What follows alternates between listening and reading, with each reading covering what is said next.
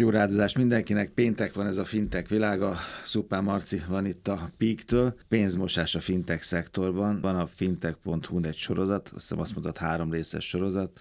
Svájc, minden, ami mögötte van, tények és mendemondák. Nekem meg az jutott eszembe, ez a pénzmosás a fintech szektorban, ez a fintech szürke 50 árnyalata, nem? Ez is lehet a nem? műsor címe egyébként. Vagy a fintech 50 árnyalata, az úgy csak úgy egyszerűen az is jó. Pénzmosás a fintech szektorban. Mi volt így, a, így van. Mi volt a célod Egy picit ezzel? még ezzel a, a cikk sorozatunkkal kapcsolatban, ahogy mondta, egy három részes sorozatról van szó. Ennek most a műsorig az első két része jött le Svájcról, a svájci banktitokról, a svájci bank, bank, a, a történetéről és, és, a, és a különböző botrányokról, visszaélésekről szól ez tulajdonképpen. Van azért ennek bőven sötét oldal általában, amikor valaki Svájcra gondol, akkor ha a pénzügyi szektorra gondol, mm. akkor nyilván a szép nagy hegyek mellett arra gondol, hogy ez itt nagyon stabil, megőrzik a titkokat, megőrzik a pénzt, stb. Van, van azért ennek az egésznek árnyoldala, meg csúnya oldala is. Szerintem a pont az íre az a jövő heti harmadik része lesz ennek a cikksorozatnak, amiben kifejezetten a botrányokra fogunk fókuszálni. Nagyon izgalmas,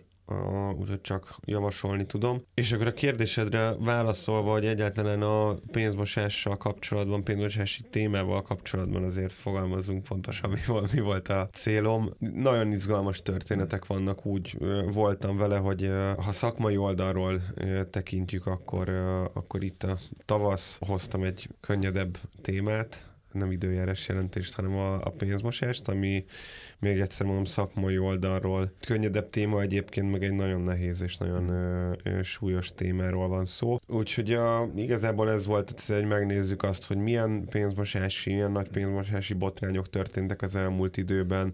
Ugye a fintech.hu most itt az elmúlt néhány napunk arról szólt, hogy ö, meg egyáltalán a fintech piac hírei között, hogy ki mekkora értékcsökkenést ért el, ugye N26 2016 leharmadolt a, a két milliárd dollárra esett a piaci értéke, a Revolut lefelezte szinte lefelezte, 46%-kal csökkent a piaci értéke, és sorolhatnánk ezeket. Ezek súlyos milliárdok, és akkor ezzel érdekes párhuzamba állítani, hogy egyébként meg, ha pénzmosásról beszélünk, akkor milyen iszonyatos fekete pénzek vándorolnak át a bankrendszeren, pénzügyi rendszeren. Néha bizony egyébként a akár említett fintech cégeknek a hathatós használatával segítségével nem gondolom. Még, én még a közvetítést is erős szónak gondol, gondolnám, csak pusztán csak azért, mert abban benne lehet egy szándékoltság. Nem derült még ki ilyen igazából pénzmosással kapcsolatban elmarasztalást nem nagyon kaptak fintech cégek. Egész egyszerűen arról van szó, hogy a fintech szektor nagyon gyors, nagyon jó szolgáltatásokat nyújt, ami a pénzátutalásokat jelenti. Kézenfekvő megoldás, mert ráadásul gyengébb is a, a képességük, a hát háttért staffjuk, meg a tapasztalatuk, ami ezeknek a gyanús tranzakcióknak a kiszűrésére szolgál, és ugye ráadásul van még egy olyan, gyakorlatilag ez a bankrendszernek, a két szintű bankrendszernek egy harmadik szintje valójában. Amúgy akár ez is a jövőben megér egy, egy beszélgetést, hogy hogy lett a két szintű bankrendszerből három szintű azzal, hogy a, a fintech cégek megjelentek, mert ugye eddig az volt a status quo évtizedeken, évszázadokon keresztül, hogy volt egy központi bank, ami alá betagozó hozódtak a, a különböző kereskedelmi és egyéb bankok. Most viszont ugye az történik nagyon sok esetben, hát a ismerettségünk hajnalán az első adásban még nem is a fintek világában arról beszélgettünk, hogy a TransferWise hogyan épül föl. Sok kétszintű bankrendszer második szintjén elhelyező banknál nyit számlát, ezzel kvázi kiépítve egy harmadik szintet, és ezt kötik a hálózatba. Ez meg gyakorlatilag hoz egy, egy költségcsökkentést, meg egy időbeli javulást, de egy átláthatatlan, potenciális átláthatatlanságot is, és támadási felületet is. Én a közvetítést csak azért várjuk el, mert ez fontos lehet majd később egy-egy példánál, hogy ha odaérünk, hogy, hogy közvetítőként használták a közös, ott nekem, amikor ezt olvastam az egyik ilyen hírben, akkor azon gondolkoztam is, hogy kinek van itt felelőssége, mikor van felelőssége egy, egy svájci banknak, amikor mossa a nácik pénzét, most mondtam egy olyan példát, amiről mindenki tud, vagy pedig egy, egy olyan cég, aki éppen rajta átmegy, egy, joga van-e vizsgálni, hogy az kábítószerből, prostitúcióból, gyerekkereskedelből, bármiből tudja egyáltalán vizsgálni. Mikor csak csak, ő csak közvetítő közeg, na így gondoltam, hogy átmegy rajta. Egy csomó ilyen hír, amikor ebben a szürkölten árnyalatában ilyenek lesznek majd, vagy vannak, nem tudom, melyikre lesz idő, amikor ők csak egy közeg volt. Tudták, nem tudták. Nézd, ez egy nagyon jogos kérdés. Lehet erre adni egy, egy nagyon pragmatikus választ, meg lehet erről filozofálni. Szerintem mind a kettő fontos, mert pragmatikus válasz az azért fontos, mert az egy, az egy jelenlegi állapot, amit tartani kell. Az az, hogy akinek pénzügyi engedélye van, vagy pénzhez nyúl, vagy közvetítőként jár el, annak bizony a megfelelő hatóság, vagy az őt szabályozó felügyelet szabályai szerint pénzmosással kapcsolatos és egy csomó minden egyébbel kapcsolatos vizsgálatot kell végeznie. Az, hogy úgy építette fel a rendszerét, hogy nem tudja ellenőrizni ezt, az, az már tudod az ő, ő, ő baja. Csak az jutott eszembe, bocsánat, muszáj hogy sárga, sárga csekkel kellett befizettem egy társasházi közös költséget 8600 forint, és elkérték az összes papíromat a postán, meg igazoltattak, mert ugye a pénzmosás, ez régi csekk volt, és akkor közben meg jönnek ezek az összegek. Na hát igen, a, a, és szerintem rá is térhetünk az első igen. ilyen témánkra, ugye ez a Dan, Danske Bank, akiről egyébként ebben a műsorban, meg a fintech.hu-n is többször szó volt, én visszanéztem a cikkeket, egyszer sem említettük ezt a pénzmosási botrányt. Lehet, hogy azért, mert nagyon bonyolult, mert hogy orosz pénz, Dámbanknak az észleánybankján. És ráadásul 200 milliárd igen. dollárról szólt, tehát egy olyan írdatlan összeg. Igen, alapvetően egyébként a, szerintem sok hallgatóban még így felsejlik az, hogy 2015-16-18-as évekig az, az észt bankrendszer az gyakorlatilag tökéletesen alkalmas volt arra, hogy jellemzően egyébként orosz pénzeket mosson tisztára, és orosz pénzeknek a, a transfereit bonyolítsa.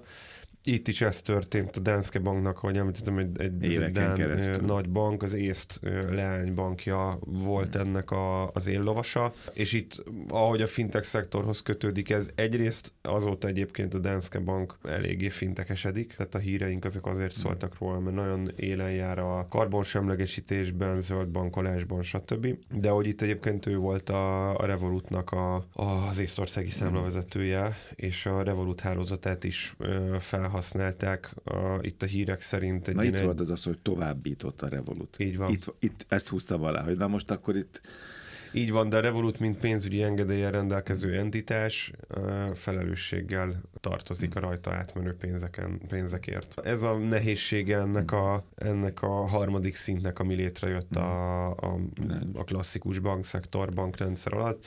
Nagyon izgalmas egyébként itt linkeltem neked egy tök jó cikksorozatot is, informatív, ahogy leírják, feldolgozzák, hogy milyen elképesztő méretű botrány volt ez ott egyébként. Itt ebből azért viszonylag keveset lehetett. És ott vagy hat éven keresztül Igen. folyt, ugye? És akkor utána... Igen, két, ez a, a fő műsoridő az Fontos, 2000... hogy ez nem egy mostani esemény. Igen, ez 2007 Igen. és 2015 között történt, 2018-ban kezdett el kirobbanni a botrány, és ilyen 19-20-ra csúcsosodott, Igen. és még ma is egy csomó résztvevőnek az esetében nem hoztak ítéletet, és nincsen teljesen világos álláspont, hogy mi történhetett, mi a helyzet. Ami biztos, hogy a 200 milliárd euró az, az sok, nagyon sok, a, csak hogy egy párhuzamot nézzünk, ez is most megjelent a héten a fintech.hu, hogy drasztikusan visszaesett a fintech befektetések száma. Európában összesen 2 milliárd dollár befektetés, 2 milliárd euró befektetés érkezett fintech cégekhez, tehát százszor akkora összeg vándorolt jellemzően orosz területről európai irányba. Érdekes dolog egyébként, hogy ide érkezett, és most meg egy csomót ebből lefoglaltak. Hmm. Na csak azt akartam, most már megjavultak, mert akkor még pénzt mostak, ugye 10 évvel ezelőtt, vagy 15, és most meg már karbon lábnyomot tisztogatnak. Így van. ez, ez Így szerintem, fontos, így szerintem, szerintem ki is egyenlítették igen, a mérleget, nem? Igen. Ide még nincs filmünk, ugye? Azt elfelejtettem az elején mondani, de te sem mondtad, hogy ezt az adást még közben picit, következő 10 percet azért filmesítjük is, tehát még filmeket is hozzátettél a, a így, így van, így van, vannak nagyon izgalmas, ne csak itt a... a bankszektor, pénzmosás, Mi hangunk, filmek. Uh, legyen a szócső ezzel a témával kapcsolatban, vannak szuper filmek egyébként, amik hasonló témákat dolgoznak föl. Szerintem ami, ami egy, igazából ami miatt itt hoztam egy néhány példát, nem mennék rajta végig részletesen, de amit amit itt súlykoltál tök jogosan, hogy ezek jellemző, amikor fintekek kerülnek ilyen helyzetbe, akkor úgy szól, hogy továbbítják a pénzt, és, és hmm. kvázi mint egy ilyen egy ilyen híd, vagy a két klasszikus pénzintézet, vagy a pénzintézeti rendszer és a, és a magánszféra, vagy üzleti szféra között tűnnek föl.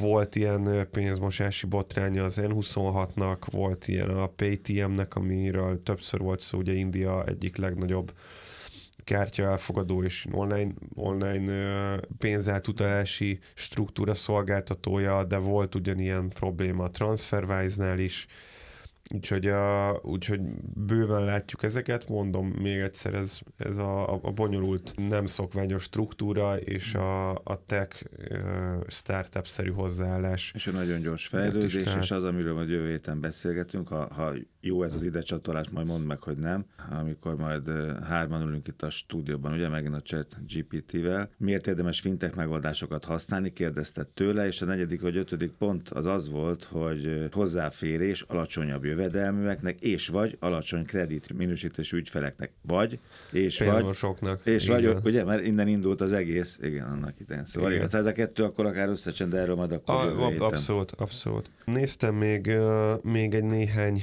egy egyéb esetet. Ahol azért már kriptók is fölbukkantak. Kriptók bőven. 20, 21. Bő, így, így van, így. így van. Volt, volt egy, szerintem sajnos több a hallgatónk, akár jó néhány hallgatónk áldozata is lehetett a, a Vancoin nevű botránynak. Ez egy, ez egy ilyen kelet-európai bandának volt a, a, a piramis játék, a 4 milliárd dollárt szedtek be befektetőktől, így van, és ennek kiderült, hogy gyakorlatilag semmi nincs mögötte, apró betű, vagy nagy betű, vagy felkiáltójel, vagy piros apró kis hálóin csúsztak át. Nem, ezt pont ezt akarom mondani, hogy valójában egy, egy kriptocoin mögött mi van.